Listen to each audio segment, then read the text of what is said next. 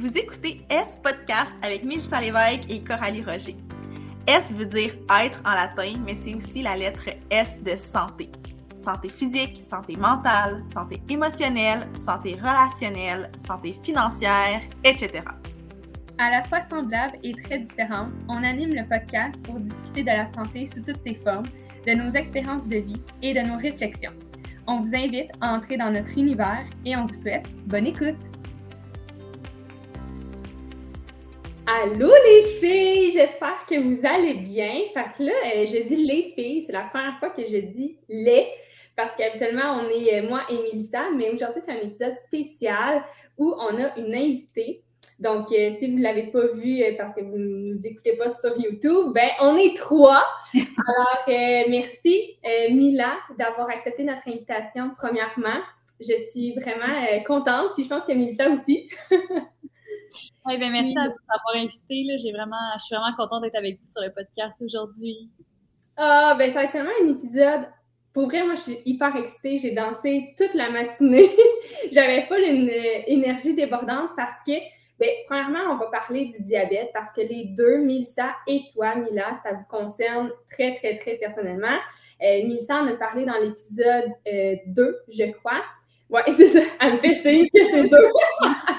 Dans l'épisode 2, où on parlait un petit peu de pourquoi l'idée de la santé du podcast était venue. Euh, moi, c'était pour l'hypothyroïdie, entre autres, et ça, c'était davantage le diabète. Et euh, quand on a brainstormé sur la saison 2, on s'est demandé, bon, ben, qu'est-ce qu'on fait pour upgrade un peu tout ça, notre élément de santé qu'on veut remettre de l'avant davantage. Et l'idée de parler euh, plus particulièrement de chacun de nos problématique, si on veut, ben ça leur sorti. Puis on s'est dit pourquoi pas inviter quelqu'un qui nous a peut-être inspiré ou qui nous a peut-être euh, fait du bien dans ce parcours-là. Donc, euh, on commence avec, euh, avec le diabète et Misa et Mila. Puis je voudrais savoir comment vous êtes rencontrés, de où c'est venu, parce que c'est Misa qui me dit Hey, là, là, j'ai une idée, j'ai une invitée, ça va être malade, faut que je lui écrive. Fait que ça a pris une seconde d'écart, elle avait déjà son idée. J'étais comme OK, OK, elle est prête. Fait que là, je veux savoir euh, c'est quoi votre rencontre, euh, comment ça s'est passé? Fait que je laisse peut-être la parole à Mélissa pour ça. Ouais, ben en fait, j'ai quand même une petite anecdote à raconter parce que moi puis Mila, je sais pas si tu t'en souviens, mais ça fait quand même un bout de temps qu'on suit sur les médias sociaux toutes les deux. Je pense qu'on a commencé à, à développer notre présence en ligne à peu près dans, dans la même période, ça fait quand même une couple d'années. Donc, euh, tu sais, on se suivait sur les médias sociaux, puis je savais que Mila était diabétique, mais à ce moment-là, moi, je ne connaissais rien en termes de diabète. Fait que c'était, c'était comme un fait que je connaissais à propos d'elle, mais je connaissais même pas c'était quoi tant que ça le diabète. Puis euh, la journée qu'on m'a dit tu t'en vas à l'urgence pour recevoir ton diagnostic de diabète. La première personne que à qui j'ai écrit, c'est Amila, parce que je savais que qu'elle connaissait cette condition-là, on se connaissait un petit peu des médias sociaux. Puis pour moi, ça, ça a été quand même un élément marquant parce que je me souviens, puis je pense que je l'ai raconté dans l'épisode où je raconte mon diagnostic, mais à ce moment-là, j'étais à l'hôpital, puis je pleurais, j'étais dans la salle d'attente à l'urgence, puis juste d'avoir Mila qui me disait hey, mais c'est pas si mais tu vas voir les aiguilles, c'est pas c'est pas des grosses aiguilles, ça fait pas mal se piquer. Puis euh, on parlait c'est quoi les plus grands symptômes, puis euh, là j'étais comme ah OK, tu sais je m'embarque dans quelque chose de gros, mais j'ai pas le choix. Puis j'avais Mila qui m'a beaucoup, beaucoup rassurée. Fait que ça a été ça un peu euh, l'élément comme déclencheur, je crois. Puis c'est ce qui fait que pour moi, quand on a parlé de recevoir une invitée pour parler de diabète, ben tout de suite, c'était automatiquement Mila dans ma tête parce que ça a été ma propre référence au départ. Puis je sais aussi que Mila, tu es une référence aussi pour plusieurs personnes, euh, pas parce que tu es une, euh, une professionnelle de la santé, mais parce que tu vis avec le diabète. Fait que tu sais, veux, veux pas, je sais probablement que tes médecins te l'ont déjà dit toi aussi, mais moi, des fois, je pose des questions puis ils me disent, ben c'est toi la spécialiste de ton diabète. Souvent, ces commentaires-là, ouais.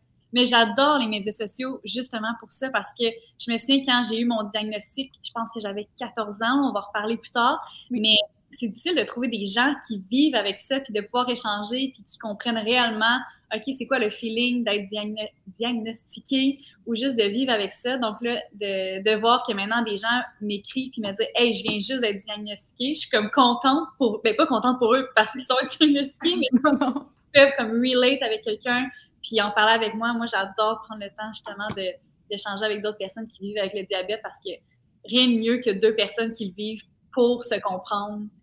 Donc, euh, j'étais vraiment contente que tu m'aies écrit et tu m'aies fait confiance parce qu'en effet, au début, c'est tellement un choc quand on l'apprend qu'on a besoin de le partager à quelqu'un qui, qui va le comprendre aussi.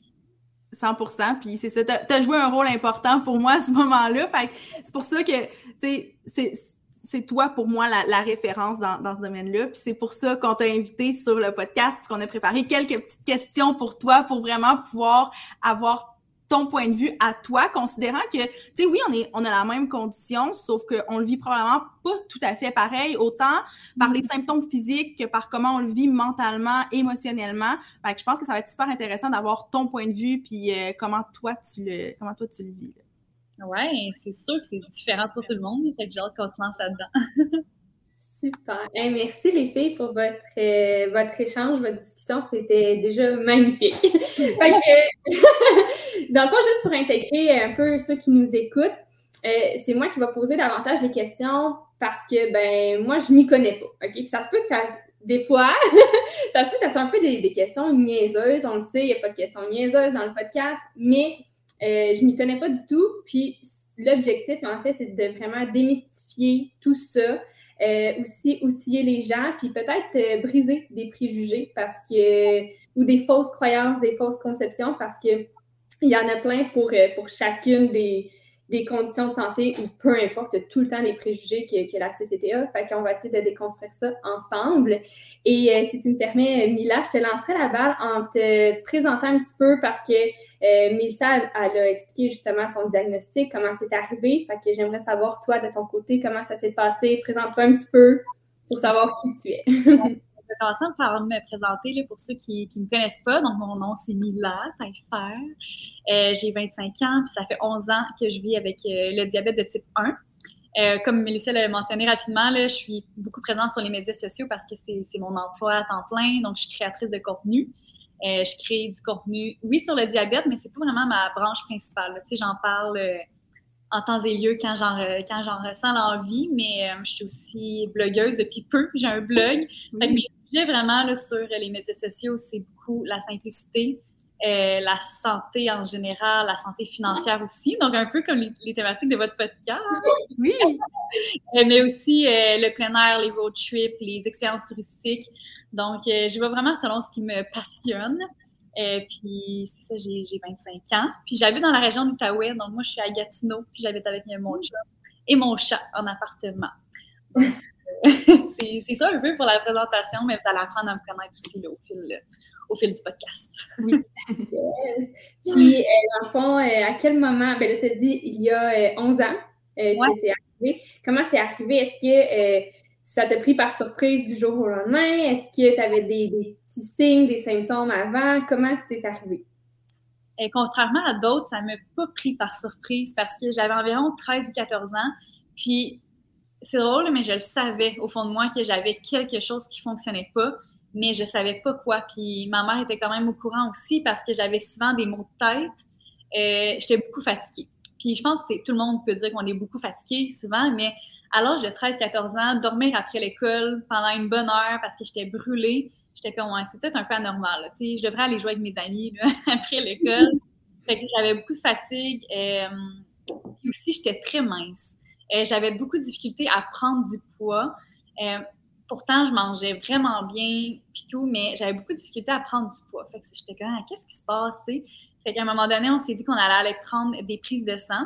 Puis euh, j'étais comme borderline d'être diabétique. Fait que là, après trois mois, on a repris notre prise de sang. Là, était je pense qu'elle était positive, mais on dit attends, on va refaire une troisième, puis l'autre était négative. Fait que là, c'était comme mon Dieu, je l'ai-tu le diabète ou je l'ai ça a pris quand même quelques mois, puis là, à un moment donné, le diagnostic est vraiment tombé. Euh, que c'était précis que je l'avais, mais ils m'ont vraiment pris au bon moment, dans le sens que mon pancréas fonctionnait encore un petit peu. Comme il me donnait encore un petit peu d'insuline, fait qu'ils m'ont pris vraiment au bon moment c'est un peu comme ça que j'ai découvert euh, que je vivais avec le diabète. C'est en écoutant mon corps, mes symptômes, j'étais comme, hum, je sais qu'il y a de quoi d'anormal. Ah ouais, puis euh, mais ça aussi, hein, je pense que toi aussi, tu avais de la misère à prendre du poids, hein? Oui, bien en fait, c'est ça. Moi, j'avais perdu énormément de poids, puis ça allait juste en dégradant tout le temps. Puis pourtant, tu sais, je suis pas faite super mince. Fait que j'étais comme c'est quand même vraiment bizarre. Puis bon, j'en ai déjà mentionné aussi dans un autre épisode, euh, il y a eu une passe où je me valorisais par ça. J'étais comme « Oh wow, c'est donc bien le fun » jusqu'à temps que je réalise que cette perte de poids-là était pas du tout saine. Fait que je comprends, mm-hmm. euh, je comprends à 100% ce que, ce que tu as vécu par rapport à ça, puis que ça sonne une cloche qu'il y a quelque chose de pas normal. Ouais, puis j'étais complexée aussi par ma minceur. Tu sais, souvent les gens pensent pas que ça peut arriver d'être complexé par ma, sa minceur, mais oui, là, comme je portais des manches longues, je l'ai pas porté de manches courtes. Euh, j'aimais pas ça me mettre en maillot de bain puis tout parce que je sais que des fois que j'avais des commentaires, là, tu sais. Ah ouais? Hein? Ah ouais. Euh, on me le faisait sentir, qu'on me le faisait savoir. Là. Fait que j'étais vraiment complexée par ça. Et là, je dirais qu'aujourd'hui, ma prise de poids, ça, c'est pas que c'est, en fond, ça s'est amélioré avec le temps, mais ça a pris, ça a pris longtemps. Là. C'est là, pas plus de cinq ans, là, je pense que j'ai, atteint un poids qui est un peu plus comme normal, là, pour, euh, pour ma santé, là, mon, mon poids santé selon mon âge, peut-être. Oui. Euh, ça a pris du temps. Ça a pris du temps. OK. Puis euh, tu dis, dans le fond, que tu dormais après l'école. Fait que là, ta vie sociale, tes activités parascolaires, euh, c'est tellement important, adolescent, au secondaire. Là, toi, comment que ça, ça se passait tout ça? Ben après le diagnostic, puis en m'injectant l'insuline par la suite, je trouve que ça s'est amélioré. Mais Ouais, c'est ça. Ça s'est amélioré. Fait que c'était pas si pire. J'ai pas vécu euh, une adolescence différente que tous les autres. C'était vraiment plus par moment, plutôt au primaire, que je dormais vraiment euh, parfois après l'école.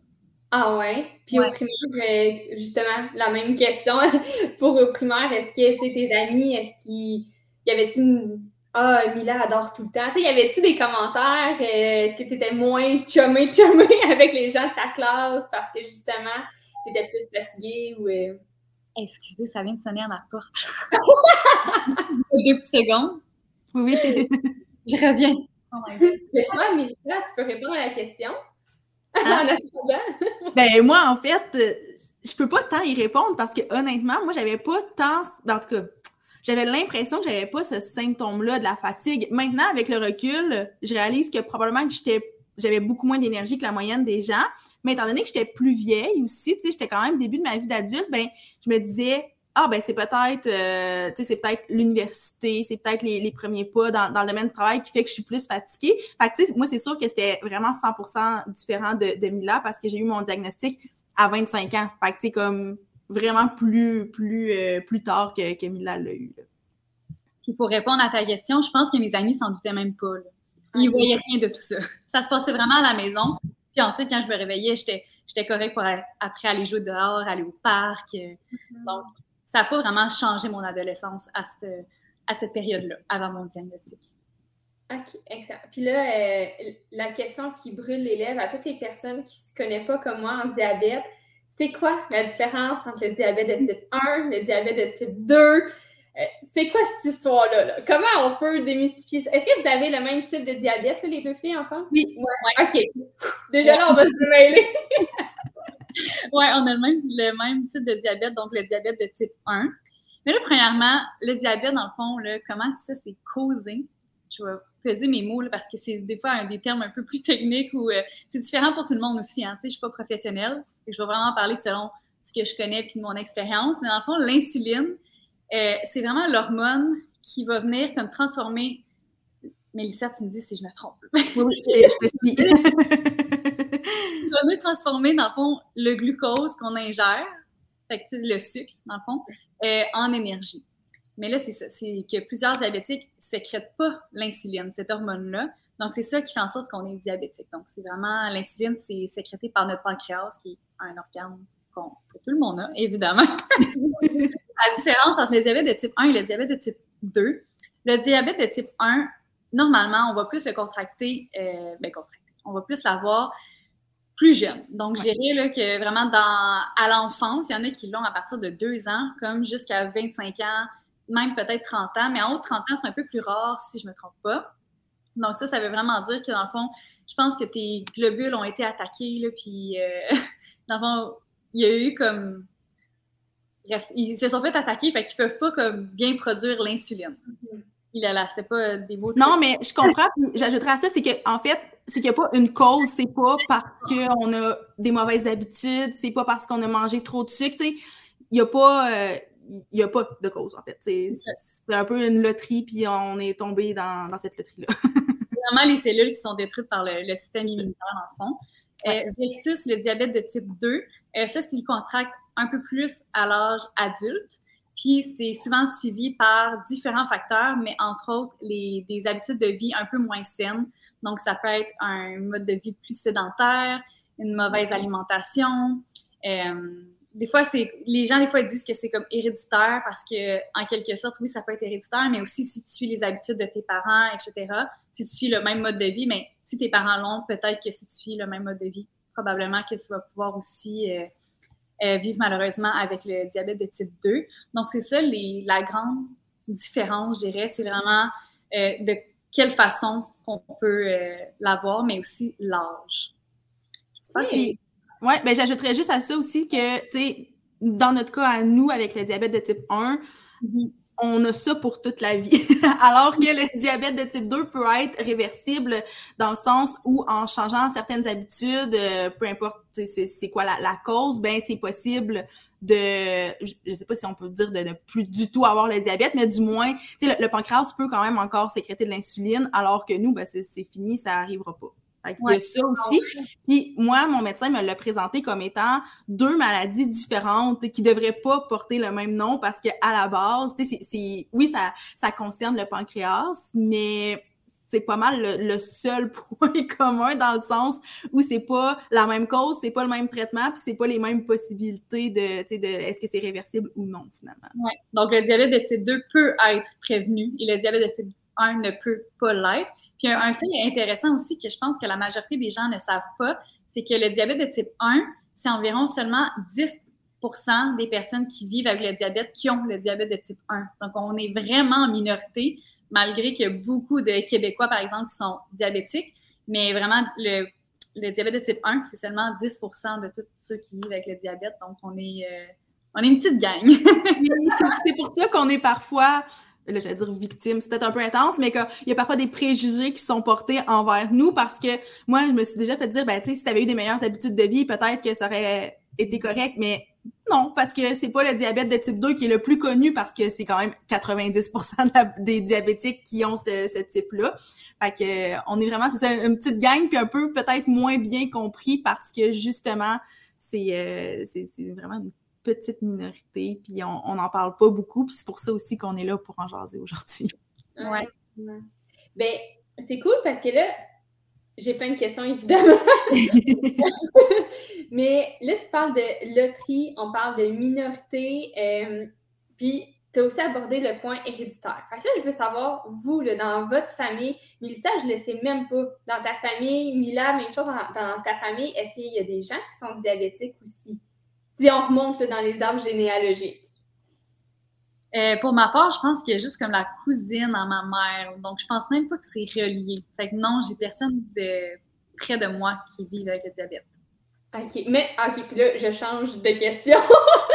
puis dans ton groupe d'amis, est-ce qu'il y en a pas du tout? Encore.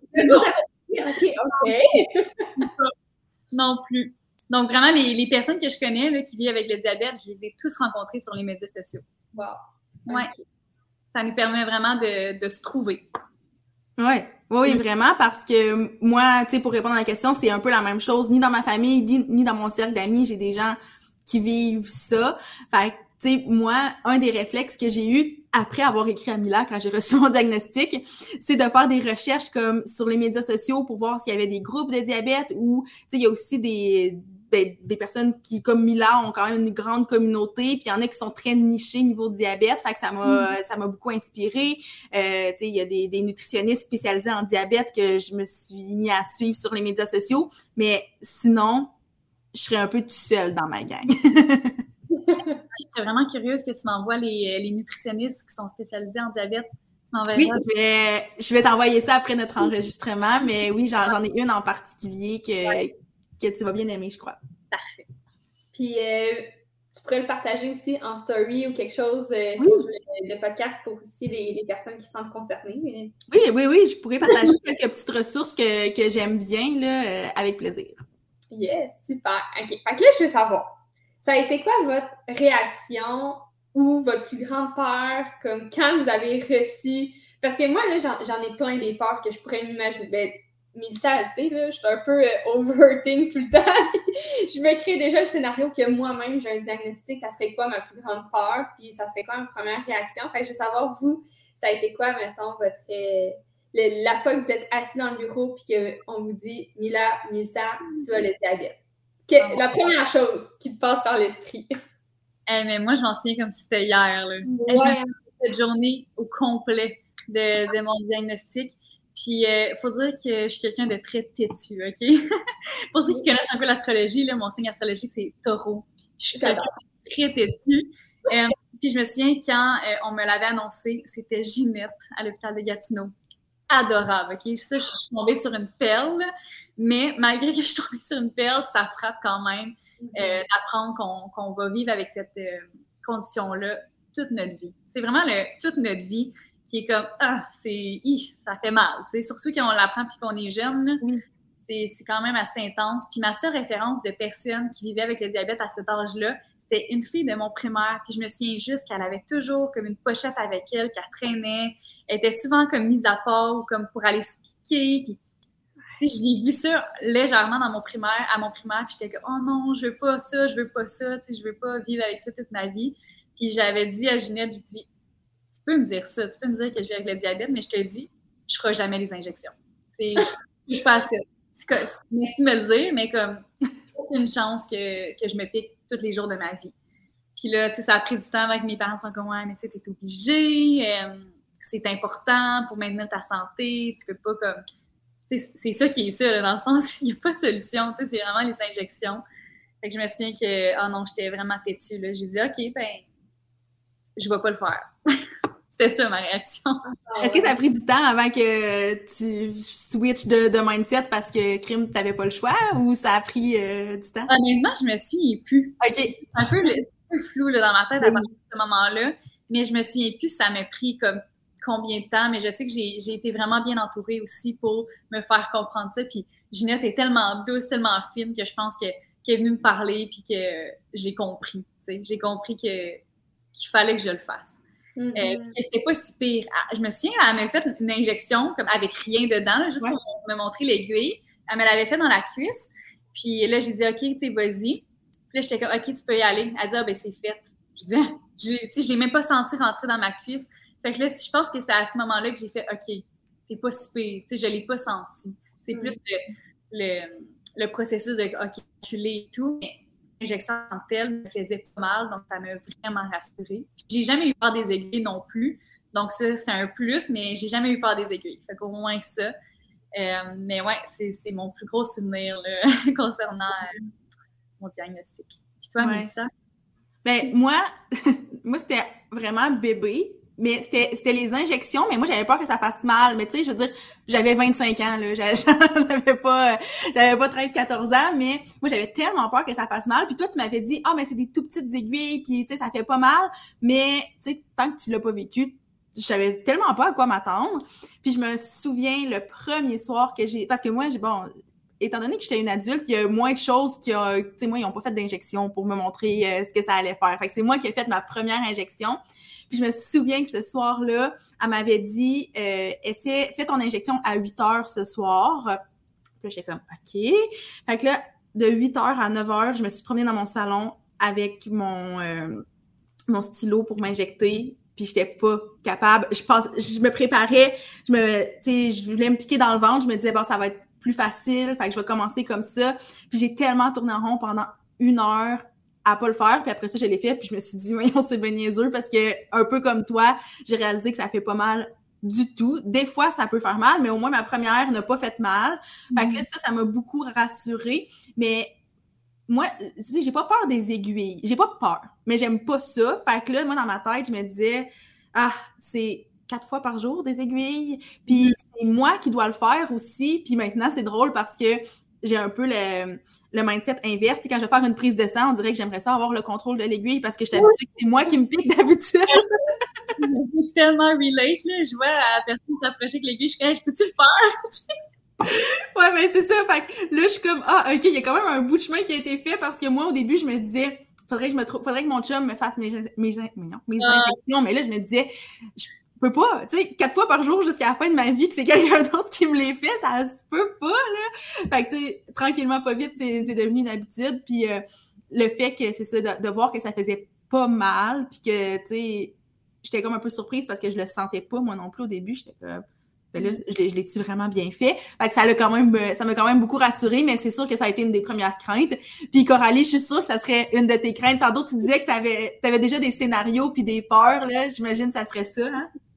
Ah, 100% Mila, il faut comprendre, je, je, suis momoune avec ça, avec les aiguilles. Fait que oui, moi, là, euh, si euh, j'ai cette annonce-là, c'est sûr que c'est je fais le bacon, puis je pleure, puis oh, oh mon Dieu, oh les prises de sang, je file pas bien, puis mm-hmm. dans le fond, avec ma grande thyroïde, avec mon hypothyroïdie, j'ai des prises de sang.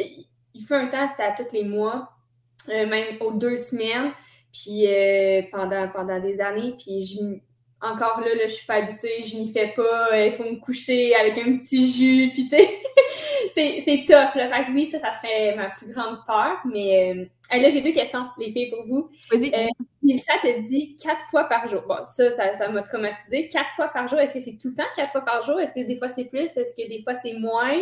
Est-ce que ça dépend? Mila, Milsa, Mila, c'est-tu huit fois parce qu'elle a moins peur? c'est quoi votre, votre nombre de, de, piqûres par jour, mettons? Moi, je trouve que Milsa a été très généreuse dans son 4, 4 piqûres par jour. ouais, moi, honnêtement, je pense que c'est 7-8. Là. Parce que, tu sais, c'est, pour ceux qui ne le savent pas, il faut s'injecter de l'insuline avant chaque repas et même avant chaque breuvage qui peut être, qui n'est pas de l'eau, dans le fond. Donc, moi, là, vu que je travaille de la maison, là, mon frigo, il est juste là. tu sais, je le bois. Je suis tout le temps proche, puis j'aime ça manger souvent dans la journée. C'est pas juste mes trois grands, mes, mes trois repas. Euh, fait que ça fait en sorte que je me fais plus d'injections. Donc, on a ces, ces injections-là, mais on a aussi une injection supplémentaire qui est une insuline euh, lente, qu'on appelle, qui va agir sur 24 heures. Donc, ça, c'est moi, je la fais par exemple le soir, il y en a que c'est le matin, mais bref, elle, elle va agir un petit peu toute la journée pendant 24 heures. Donc, ça, c'est une injection de plus. Donc, ouais, je les ai jamais comptés, là, mais je dirais environ 7-8. Euh, ben, ouais, mais moi aussi, pour vrai, tu sais, j'ai dit 4 tantôt parce que c'est comme le minimum, là, les trois repas plus ton insuline lente. Mais honnêtement, je pense pas qu'il y en a tant que ça des diabétiques qui font uniquement quatre injections par jour parce que mm. moi, vraiment que tu t'as faim, que tu veux manger une collation, oui, tu vas te prendre un petit morceau de fromage, mais en même temps, des fois, tu as besoin d'avoir quelque chose de, d'avoir quelque chose d'autre, juste un, un, café, un, je sais pas le choix, tu sais, un breuvage, peu importe, mm-hmm. faut, faut le prendre en considération. Fait que, tu sais, c'est minimum quatre fois par jour, mais moi, probablement que ça tourne autour du même, du même nombre que toi, euh, Mila. Puis ça, ça, ça, dépend pas d'une personne à une autre pour répondre à, ta question, Coralie. Ben, ça dépend d'une personne à une autre, oui, parce que si tu manges sept fois par jour, tu vas te piquer sept fois par jour, mais dans le sens où c'est à tous les repas, à, tout, à toutes les fois que tu manges, finalement. Fait que peu importe le nombre de fois que tu manges, il faut, faut, euh, faut que tu prennes ça en considération. Wow. Mm-hmm. Puis euh, ma deuxième question de ce volet-là, euh, c'est où les endroits que vous vous piquez? Là, tu parlais de la cuisse, Mila. Euh, Milly, toi, tu parlais de, du ventre. voilà. tu sais, je m'y connais zéro. Là. on, peut se piquer à différents endroits. On a tous nos préférés, je pense. Ouais.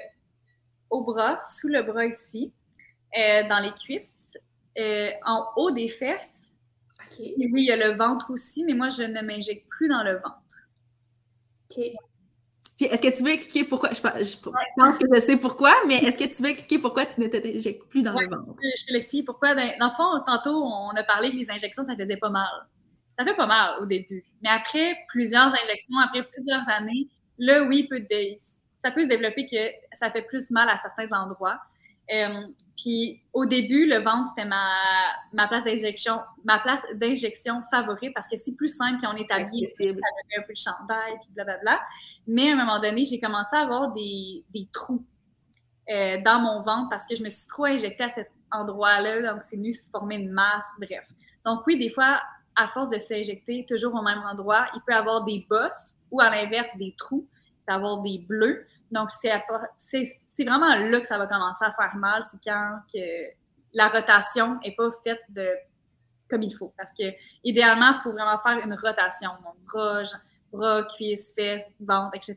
Puis aux différents endroits aussi sur ces parties-là. Donc là, moi, je pense que j'étais au secondaire, qu'à un moment donné, je mon ventre était terrible. J'avais justement des trous tout partout. Puis je les ai encore. Fait que je m'injecte plus euh, sur, euh, sur le ventre. Puis ça, je pense que c'est parce que j'avais trop, une trop grande quantité d'insuline euh, injectée dans le ventre. Si par exemple, je m'injectais deux, trois unités, ça allait. Mais quand je m'injectais comme 15, 16, ah ouais, c'était trop pour mon ventre. Puis je sais pas si c'est parce que je suis quand même mince. Je sais pas, mais bon. Maintenant, le ventre, il est en break depuis cinq ans. il y a une pause, il y a une pause. Puis, est-ce que je peux te demander, là, vous me le dites, hein, si des fois je, je vais dans des questions qui n'ont pas rapport puis que ça ne vous tente pas de répondre, mais là, c'est quoi ta, place préférée? Puis là, je te pogne au mauvais moment parce que tu bois de l'eau, là, mais. Euh, ben, je pense que les autres, je les aime tous égales. Euh, quand j'ai des plus grandes unités à m'injecter, donc vraiment plus comme en haut de 10, j'irais même pas. En haut de comme 6, ça va plus aller euh, sur les cuisses ou sur les fesses. Puis quand j'ai une plus petite dose d'insuline à m'injecter, ça va vraiment être euh, au bras. OK. Euh, c'est ça, les unités, c'est ta quantité d'insuline. C'est ça, pour couvrir le nombre de glucides qu'on a ingérés dans notre repas ou dans notre breuvage. OK. Puis toi, Milly, ta place préférée? moi, je dirais que peut-être qu'il faudrait que j'aie la même réflexion que Mila, mais moi, j'y vais vraiment plutôt en termes de pratico-pratique. Fait l'été, je suis beaucoup dans, dans les cuisses, alors que l'hiver, je trouve ça plus difficile parce que, tu sais, c'est pas des, des endroits qui sont super accessibles. Fait que je te dirais que en ce moment, j'essaie de ménager mon ventre justement pour pas me, me retrouver dans une situation comme là parce que je le sens qu'à certains endroits, ça devient quand même déjà sensible. Fait qu'il faut que je fasse très attention. Donc, euh, là, c'est ça. j'ai pas de, de, place en particulier que je préfère, mais c'est beaucoup dans selon où je suis, comment je suis habillée, parce que c'est sûr que tu sais dans dans un, lieu public, si je suis en robe, hey, c'est facile dans la cuisse. Mais si je suis habillée en, en hiver avec le gros col roulé puis les pantalons dans un endroit public, ben, c'est ça. Là, je vais y aller avec ce qui est vraiment plus simple. Puis souvent, dans mon cas, ben, ça va être le ventre parce que, comme Mila disait, ah, on lève un peu le chandail, on injecte, c'est fini. Fait que moi, je suis vraiment plus dans des réflexions de pratico-pratique à ce niveau-là. Ah, mais c'est une très bonne stratégie. Là. Moi aussi, je, je fais la même stratégie, mais. Ouais. Ouais. Mais tu savais, Mila, mais si je me trompe pas, il faudrait que je fasse un petit peu plus de recherche sur ça. Mais aussi, selon l'endroit où on l'injecte, donc par exemple dans le bras, je pense que ça ingère, ça, ça l'absorbe plus rapidement. Puis il me semble que dans les cuisses, dans, les fesses, ça prend un petit peu plus de temps. Si je me trompe pas, il me semble qu'il faudrait que... Ça, ça se peut. J'ai, en que j'ai peut-être déjà entendu ça, puis ça explique peut-être pourquoi euh, ben, en tout cas, je sais pas si toi, c'est ce que tu te fais conseiller, mais moi, on m'a toujours dit que mon insuline lente, c'était dans le ventre et les cuisses, euh, jamais dans le bras. Fait ouais. j'imagine que ça doit avoir un, lien justement aussi par rapport à ça. Fait que c'est sûr qu'il y aurait peut-être une réflexion, c'est ça, à avoir puis à se dire, ah ouais, peut-être que là, en ce moment, je devrais me piquer dans la cuisse selon le repas que, que je mange, mais je, on peut pas la perfection, là. C'est ça, on a tellement de casse-tête au quotidien avec ça que des fois, on, ça arrive qu'on va tourner les coins ronds dans certaines choses. Puis moi, c'est ça. Moi, ma rotation des sites d'injection, c'est le chaos. C'est le mm-hmm. chaos, mais je réussis à m'en sortir quand même bien. Mais tu sais, je connais parce que là, j'ai développé des connaissances, puis il y a une personne qui, elle, a fait vraiment sa rotation. Le matin, c'est dans le bras, le, le, midi, c'est dans le ventre, nanana. Mm-hmm j'ai déjà essayé, puis après une demi-journée, j'avais complètement perdu le contrôle. Fait que j'y vais vraiment en termes pratico-pratiques, puis je me dis au moins j'ai mon insuline, puis c'est comme ça qui est le plus important pour moi que de dire Ah, je me suis déjà piqué dans le bras aujourd'hui. Mm-hmm. Bravo à elle, c'est beaucoup d'efforts, mais oui. ça, des fois on tourne les coins ronds un peu. on nos combats, mettons. Euh, j'ai une question qui n'était pas dans, dans, le planning parce que euh, là, vous parlez de, de, vous piquer à chaque euh, collation, repas, puis, tu sais, moi, je grignote littéralement tout le temps. Fait que là, j'essaie de un peu, c'est ça, faire le lien entre votre réalité puis la mienne. Puis je me dis, est-ce qu'il y a comme un, délai, là, OK, ça va rien dire, là. Je sais que je pense que vous calculez, mais ça arrive déjà! non, mais c'est parce que, en tout cas, vas-y, continue, mais on pourrait, je pense qu'on va pouvoir en parler très longtemps de ça. ah oui, OK. Ben, dans le fond, ma question, c'était, mettons, je mange une pomme. là. j'ai envie de manger une pomme. Là, je pense que vous savez, genre, les glucides. Fait que là, vous calculez en fonction de ça. Mais, euh, je sais pas, euh, huit minutes après, j'ai envie de manger des biscuits.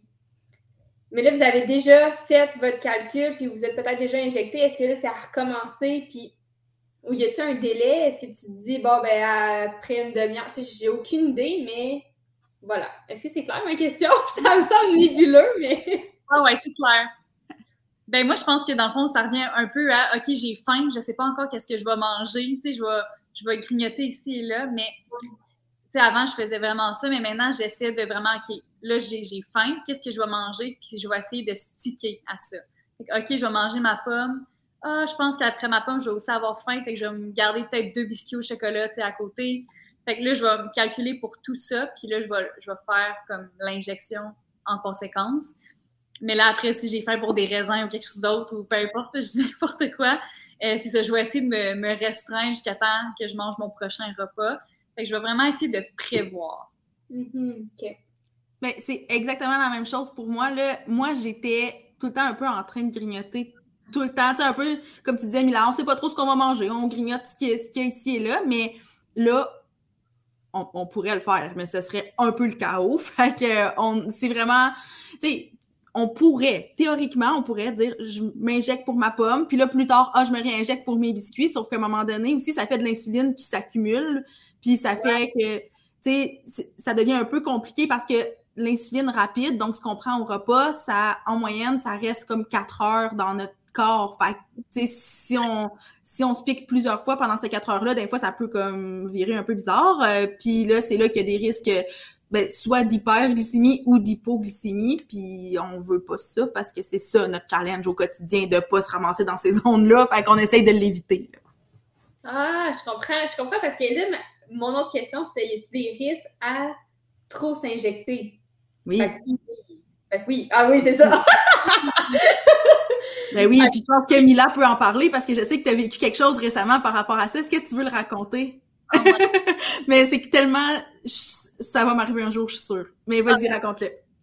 OK, parce que récemment, euh, mon médecin m'a fait changer d'insuline parce que c'était plus couvert par AMQ. Bref, j'ai deux stylos d'insuline. Une pour ma rapide, une pour ma lente. Euh, puis avant, ils étaient totalement différents. Il y en avait une rouge, une grise foncée. Je me mélangeais jamais. Mais là, depuis que j'ai changé mon insuline, j'en ai une grise foncée, puis une grise foncée. Mais dans un, dans un petit format différent. Fait qu'un beau soir, je fais mon injection euh, pour mon insuline lente qui va agir sur 24 heures avant d'aller me coucher, il est 9 heures le soir. Je m'injecte. À la fin de mon, injection, je retire mon stylo de ma cuisse je regarde mon stylo, je suis comme Oh my God. Je fais crier au meurtre à mon chum. Je réalise que je venais de m'injecter avec mon insuline euh, rapide. Donc, ça, ça fait en sorte que cette, insuline-là va agir sur les quatre prochaines heures. Fait que jusqu'à jusqu'à minuit, genre. Mais là, ça veut dire qu'il faut que je mange d'ici les quatre prochaines heures de le nombre d'unités que je viens de m'injecter. Ça a l'air compliqué, là, mais en gros, en quatre heures, je devais manger plus de 200 grammes de glucides, qui équivaut à environ, quoi, quatre soupers. en le, il fallait que je mange ça, puis comme mon, mon insuline commençait déjà à agir, là, et moi, je venais de souper, il était 9 h le soir, je m'en allais me coucher dans pas très long. Et là, fallait que je mange 200 grammes de glucides. Fait que là, je savais que je savais que j'allais probablement tenir à l'urgence. J'étais comme, oh non. Fait que là, je regarde mon frigo, je sors tout le jus, le sirop d'érable que je trouve. Euh, je me fais des pâtes parce que des pâtes, il y a beaucoup de glucides dedans. Fait que là, je commence à manger. Là, j'ai mal au ventre, là. Puis, ah, là, des fois, je pleurais, j'avais des larmes. J'étais comme, oh my God, je suis tellement pleine, mais je sais, il faut que je continue. J'avais le goût de vomir tellement que je mangeais beaucoup. Puis que j'étais juste tellement fatiguée. Puis c'est ça, ça fait en sorte que quand on s'injecte trop d'insuline ou euh, dans une erreur comme ça ou juste en général, ça nous amène en hypoglycémie. Donc là, ça veut dire qu'il n'y a pas assez de, sucre dans notre sang, puis que notre sang en a vraiment besoin comme là. là. Fait que là, ça nous donne des étourdissements. Euh, on a des sueurs. Ben, c'est différent pour tout le monde, mais moi, c'est vraiment des étourdissements, de la sueur. Ma vision commence à être un peu floue. Euh, je bégaye un peu, j'ai plus de force. Fait que t'as goût d'aller te coucher, là, tu sais. Fait que ça, ça a été ma terrible histoire, euh, pas plus tard que le deux semaines.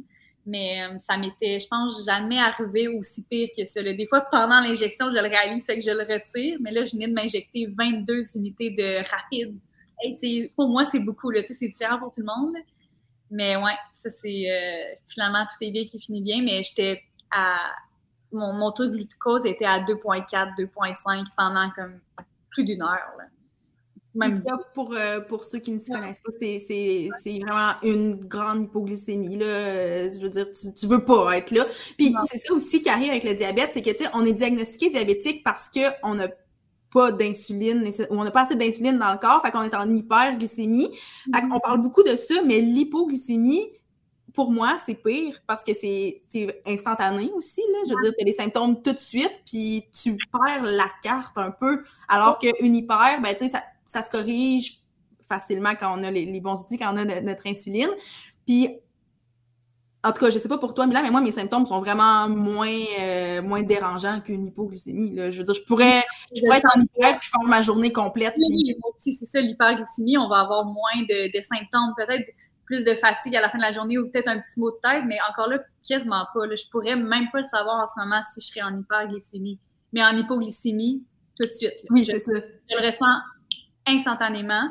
Puis ce qui fait peur, c'est euh, le coma diabétique. je ne veux pas faire peur, mais c'est vraiment une réalité. je connais des gens qui ont passé à travers le coma diabétique, puis c'est justement quand il te manque trop de. qui te manque de sucre. Ben, quand tu es trop bas, là, en fait. Oui. quand j'étais à 2,6, j'étais comme OK, à 2, je pourrais être dans un coma, littéralement. Fait que tu sais pas si d'une minute à l'autre, tu, tu quittes vers un autre monde. C'est comme épeurant à dire, mais c'est ça, c'est la réalité. Puis l'hypoglycémie, le change de sujet. Ben, pas change de sujet, mais comment j'essaie des fois de le décrire à mon chum de comment je me sens en hypoglycémie. C'est comme si j'étais vraiment saoule. Dans le ah. sens sais, je suis comme molle, euh, j'ai chaud, puis comme je bégaye, puis comme, tu sais, je suis comme pas là, genre. Mais c'est vrai, ben... Décrire pour les personnes qui ont jamais vécu ça, mais je suis comme, c'est rare que je suis saoule, mais mettons quelqu'un qui est vraiment très, très sous, je pense que je prends un peu le comparé à ça. Sûrement, puis avec, en plus, ben pas, des, des douleurs, mais tu sais, dans le sens où moi, je deviens la langue super épaisse puis engourdie quand j'étais en hypoglycémie, puis tu sais, c'est comme toutes des affaires de même que t'es vraiment inconfortable aussi. Mm-hmm. C'est vraiment pas douleur que je le dire, plus que inconfort. Là. Fait que c'est ça. Fait que, tu sais, pour répondre à ta question, Coralie, là, si on s'injecte trop, ce qui arrive vraiment souvent, en tout cas, moi, ça m'arrive vraiment souvent, de faire des erreurs de calcul ou de juste avoir peut-être mal réfléchi ou peu importe, ben c'est ça qu'on vit. c'est ça qui arrive. Hey, ça m'impressionne. Ton, ton histoire, Mila, pour vrai, avec tes pâtes puis ton sirop d'érable, genre, je, te vois dans ta cuisine. J'ai aucune idée de ta cuisine, elle est comment, mais tu sais, je te vois manger puis pleurer puis, mon Dieu, j'ai les yeux dans l'eau moi-même, ça m'angoisse tellement. Est-ce que finalement, tu es allée à l'hôpital? Euh, oui, ouais, je suis allée. Euh, en fait, c'est que en passant, là, je ne veux pas faire peur aux gens. Là, ça m'est arrivé, mais c'est pas quelque chose de fréquent si on est en hypoglycémie. Là, ça va pas arriver comme ça chaque fois. Mais reste que si à un moment donné, ça vous arrive de faire une si grosse erreur de calcul ou quoi que ce soit, c'est tellement important d'être avec quelqu'un en tout temps. Si vous êtes seul, appelez l'urgence tout de suite. Ou le moi, j'étais avec mon copain, puis moi, je suis vraiment pas loin d'une hôpital. Fait ça, ça me rassurait. Mais à un moment donné, quand j'ai commencé à partir en les j'ai dit OK, appelle l'urgence tout de suite il a appelé l'urgence, les ambulances sont venues. Fait que là, je savais que j'étais entourée s'il y avait quoi que ce soit, mais ils m'ont dit en ce moment, on ne peut rien faire. Tu as déjà tout pris en main. Tu as fait la bonne chose. Fait que là, c'est d'attendre que ça fasse effet dans ton sang. Euh, ouais. Je me sais plus si c'est quoi la question, mais c'est ça. mais, il était accompagné par les, euh, par euh, les ambulanciers. Mais tu sais, je pense que c'est bon de le dire, même si, entre guillemets, ça peut faire peur. Je pense que tu donnes quand même un bon conseil de dire faut que vous soyez entouré, puis si vous ne l'êtes pas à ce moment-là, ben c'est tout de suite, puis n'y pas. Fait je trouve que c'est bien. Puis en même temps, moi, je pensais pas que ça pouvait aller jusque-là. Peut-être que j'étais inconsciente de, tout ça, mais je voyais pas ça comme ça. Tu as dit quatre soupers, j'étais comme OK, ça moi qui est gourmande à fond la cage, je suis comme miam! mais tu sais, de voir tout ça, Mélissa qui est comme my God, quoi! mais non, mais quatre soupers, OK, mais quatre soupers quand t'as vraiment pas faim, puis... C'est lourd, là. C'est lourd. Ben, puis c'est quatre soupers très riches en glucides parce que c'est des glucides qu'elle a besoin. Fait que c'est pas quatre soupers de légumes, là. Fait Fait que, tu sais, je trouve que ça, c'est important, même si c'est comme on, on, est allé à l'extrême de la situation, je pense quand même, en parlant de coma et tout, mais je pense que c'est important qu'on l'aborde, qu'on en parle. Euh, puis, une autre question qui est associée à tout ça, est-ce que le fait euh, d'avoir le diabète, ça affecte d'autres aspects de la santé? Est-ce que maintenant tu as développé autre chose ou. Ouais, c'était flou, mais c'était ça. Les répercussions un peu, là. Ouais. Euh, honnêtement, depuis que j'ai eu mon diagnostic, j'ai eu des répercussions quand même positives. Dans le mm. sens que, tu sais, c'est rare qu'on peut penser que ça nous amène quelque chose de positif, mais ça me donnait envie de me, de me prendre en main. Même si je sais que c'était pas de ma faute ou quoi que ce soit, j'ai dit, hey, là, j'ai le goût de bien manger j'ai le goût de bouger, j'ai le goût de prendre soin de moi parce que je le sais que j'ai déjà quelque chose qui va pas avec ma santé. Fait que là, je veux tout donner pour mettre toute mon énergie dans ma santé. Puis depuis, ma santé, c'est comme ma valeur numéro un. J'en prends vraiment soin. Même si mes taux de glucose sont loin d'être parfaits, là, je suis jamais dans ma plage cible, mais je fais, je mets beaucoup d'efforts pour essayer de, que ça se passe bien. Fait que depuis, je mange, je mange bien.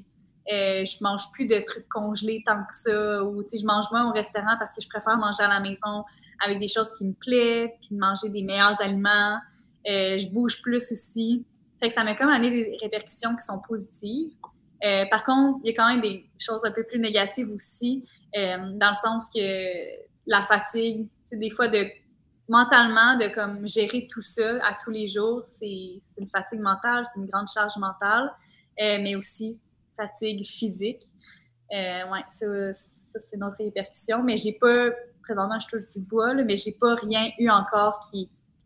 Parce que des fois, le diabète peut déclencher d'autres problèmes de santé, puis je suis pas là. Puis j'espère ne pas me rendre là non plus. On sait jamais, mais pour le moment, j'ai de la chance pour ça. Wow, c'est beau. je trouve ça. C'est beau que... Non, mais c'est parce que je sais que Mélissa aussi, puis là, peut-être que je vole le punch à, à Milly, mais je sais que pour elle aussi, le fait d'avoir le diagnostic, ça lui donne envie de prendre encore plus soin d'elle. Puis, c'est le fait de travailler avec elle aussi, je, sais qu'elle véhicule tellement de, prendre soin de soi, qu'elle nous encourage à nous prendre soin de soi, puis de, décrocher, puis de faire des choses qu'on aime. Fait c'est comme une belle valeur que vous développez à travers tout ça, puis je trouve ça inspirant et beau. Merci, C'est vrai parce que moi, je le vois oui, là, sur le coup, c'est un, gros coup dur, mais après ça, je me suis mis vraiment rapidement, je pense que ça, ça paraît depuis le début du podcast, je suis souvent en mode, en mode positivité, en mode solution, tu voir, voir le positif de, de, tout. Puis là, je me suis dit, OK, ben maintenant, la chose la plus importante, ce sur quoi je vais me concentrer, c'est ma santé. Ça devrait être la même chose pour absolument tout le monde. Mais on s'entend que quand tu as une condition comme ça, quand tu as un diagnostic, ben ça, ça accélère la réflexion à ce niveau-là. Puis là, tu n'as pas le choix de dire OK, c'est ma santé. Puis ce qui arrive avec le diabète, je veux dire l'avantage, c'est pas vraiment un avantage, mais ce qui arrive avec le diabète, c'est que, tu sais, dans notre cas à nous, c'est irréversible, sauf que le fait de bouger, ben, ça va être bon pour l'absorption de l'insuline.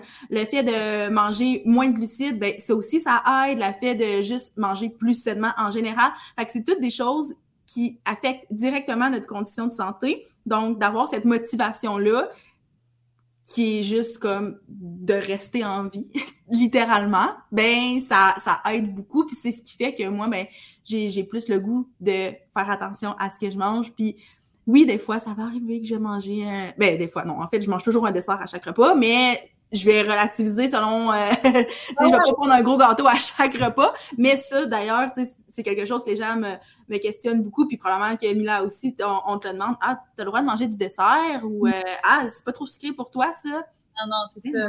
Tu sais, quand je dis bien manger, c'est de manger dans l'équilibre, dans le sens, euh, je mange du chocolat, là, je suis comme la plus grande fan du chocolat. Là. Mais on va dire, tu sais, mieux manger, euh, juste mieux manger. Manger équilibré, tu sais. Oui. Mais non, pas de restrictions alimentaires. Je ne, je ne m'impose pas de restrictions alimentaires, mais je sais encore là que c'est différent. différent oui. Ben c'est ça, parce qu'il y, y, en a des personnes diabétiques qui décident de, de complètement arrêter le chocolat. Mais moi non plus, oublie ça. tu sais, on est tous différents, fait qu'on a des formules gagnantes pour, qui diffèrent pour tout le monde. Ben oui. je viens de penser à quelque chose d'autre aussi concernant les répercussions. Euh, si vous me suivez un peu sur Instagram ou sur ma chaîne YouTube anciennement, que je ne fais plus, mais des fois, je parlais quand même de slow living et tout. Oui. J'ai l'impression que le diabète est étroitement lié à mon mode de vie un peu plus lent. Parce que ça m'arrive des fois que je dois écouter mon corps, je suis comme, hey, là, ça file pas, là, tu sais. Je, je l'ai eu rough cette nuit, tu sais, je me suis, toute la nuit, j'ai, j'ai quasiment pas dormi parce que je me suis comme ingéré plein de jus, justement, parce que mon taux de glucide était, mon taux de glucose était plus bas, etc. Fait que le lendemain, je suis un peu plus fatiguée. Ça fait en sorte que, des fois, ça, ça se, ça transparaît dans mon travail, que je, comme, vu que je suis travailleur autonome, j'ai la chance de, comme, gérer mon horaire, mais justement, j'ai un mode de vie un peu plus lent, j'écoute mes, j'écoute mon corps, j'écoute mes symptômes et tout. Donc, ça, c'est une autre répercussion qui est positive, oui, de comme s'écouter, mais qui est négative dans le sens que si j'avais à faire du 9 à 5 dans un bureau à l'extérieur de chez moi, peut-être que j'aurais un peu plus de difficultés. Euh, ouais, je pense que j'aurais un peu plus de difficultés. Là, donc, pour vrai, je lève le chapeau à tous ceux qui le font puis qui sont capables de jumeler ça. Mais j'ai beaucoup de chance d'être à la maison puis de pouvoir euh, être près de ma condition. C'est de pouvoir la gérer quand j'en ressens le besoin c'est un excellent point. Puis je suis sûre que Milly, elle partage le même, mais je sais ben qu'elle partage le même lifestyle. Puis c'est un point qu'elle aborde quand même assez souvent, qu'elle a la chance de pouvoir jouer avec son horaire pour justement l'accommoder dans ces moments-là. Puis c'est vrai que je lève, en, sachant tout ça, tout ce que vous voulez, je lève mon chapeau aux personnes qui ont un emploi 9 à 5 traditionnel. Euh, ça doit pas être facile. Ben, un peu comme quand on parle, puis là, je fais un parallèle un peu bizarre, mais c'est ce qui me se rapproche aussi de moi là, par rapport au cycle menstruel. Puis peut-être que pour vous, ça change aussi. Ben, c'est ça, ça change, hein? Ça change-tu? Plein de questions en même temps. si ça change? Si, euh, tu sais, quand que, par rapport à votre cycle menstruel, genre, où vous êtes, dans quelle phase, est-ce que le diabète, genre, votre insuline, tout va changer? Mais ça fait oui de la tête. Genre, vous êtes penché là-dessus, c'est sûr que oui, un peu. Vas-y, ben, je veux t'entendre. Oui, parce que moi, pour vrai, probablement parce que j'étais comme adulte quand j'ai reçu mon diagnostic, c'est comme parmi les, euh, les choses qui affectent l'insuline, c'est une des premières euh, qui, affectent le diabète, c'est une des premières choses qui m'ont parlé. Ah, ben, ben, la première. C'est parce qu'il y en a tellement, mais c'est, je, je veux dire, c'était dans la liste. Puis moi, j'ai posé des questions parce que j'étais comme, ah, c'était qu'est-ce que ça va faire. Puis il m'expliquait que selon justement où tu te trouves dans ton cycle, ben, des fois, tu vas avoir besoin, il va y avoir une petite résistance à l'insuline ou une grande, dépendamment des personnes. Là, je, parle vraiment pour moi parce que j'ai aucune idée comment ça se passe pour les autres. Mais euh, avoir une résistance à l'insuline à certains moments du cycle, alors qu'à d'autres moments, ben, ça va être le, contraire. Fait que ça aussi, ça ajoute un casse-tête parce que, tu sais, manger, par exemple, avoir exactement la même journée au niveau des activités physiques, au niveau des repas, euh, quand on est à quand on est à différents stades justement de notre cycle, ben ça va être géré différemment. Fait que ça, c'est comme ah, faut, faut y penser, mais moi, je suis pas encore euh, développé le réflexe d'y penser, fait que je deal un peu avec les conséquences. parce que je j'ai pas assez observé, je pense, pour être capable de voir vraiment le pattern à chaque mm-hmm. mois.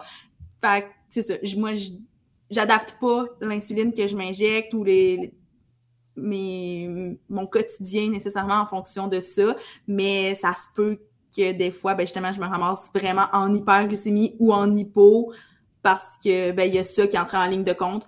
Parce qu'il y a, il y a le cycle menstruel, puis, là, je vais pas trop dériver de la question parce que je vais entendre Mila à ce niveau-là, mais sais, c'est pas juste ce qu'on mange qui affecte notre glycémie. Il y a le cycle menstruel, comme tu as dit, mais il y a aussi la fatigue, le stress, il y a la chaleur, il y a tellement de choses. Fait que, tu sais, le cycle menstruel, ben, c'est une chose parmi une longue liste. Fait de, pour moi, encore euh, dans, dans l'optique de choisir nos combats, ben, j'en tiens pas vraiment compte euh, dans ma gestion de mon diabète, mais je suis consciente, par contre, que ça a un impact. Je comprends. Toi, Mila, comment c'est quoi ta réflexion par rapport à ça?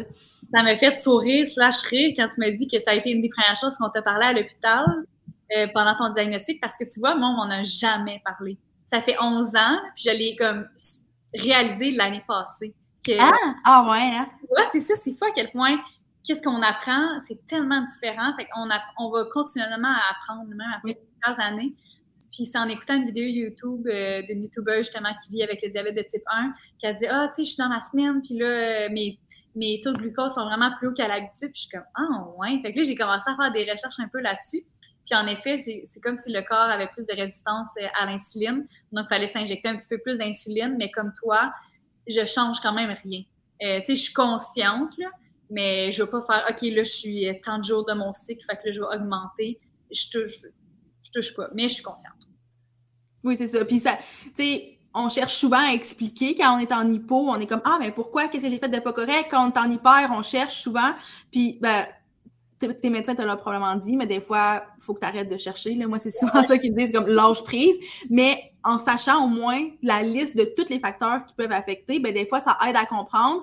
Puis là, on se dit, bah, OK, on, peut lâcher prise. Tu sais, moi, ça me rassure des fois de faire, ah oui, ma glycémie est vraiment haute, mais je suis dans ma semaine, fait comme je vais me laisser une chance. Puis c'est pas, c'est pas moi qui ai fait une mauvaise gestion, c'est d'autres choses sur quoi j'ai pas vraiment le contrôle qui vient l'affecter. Mm-hmm. Mais c'est bien que tu l'as soulevé qu'il y a plusieurs facteurs qui, qui touchent, euh, dans le fond, notre, notre graphique qui est de la journée.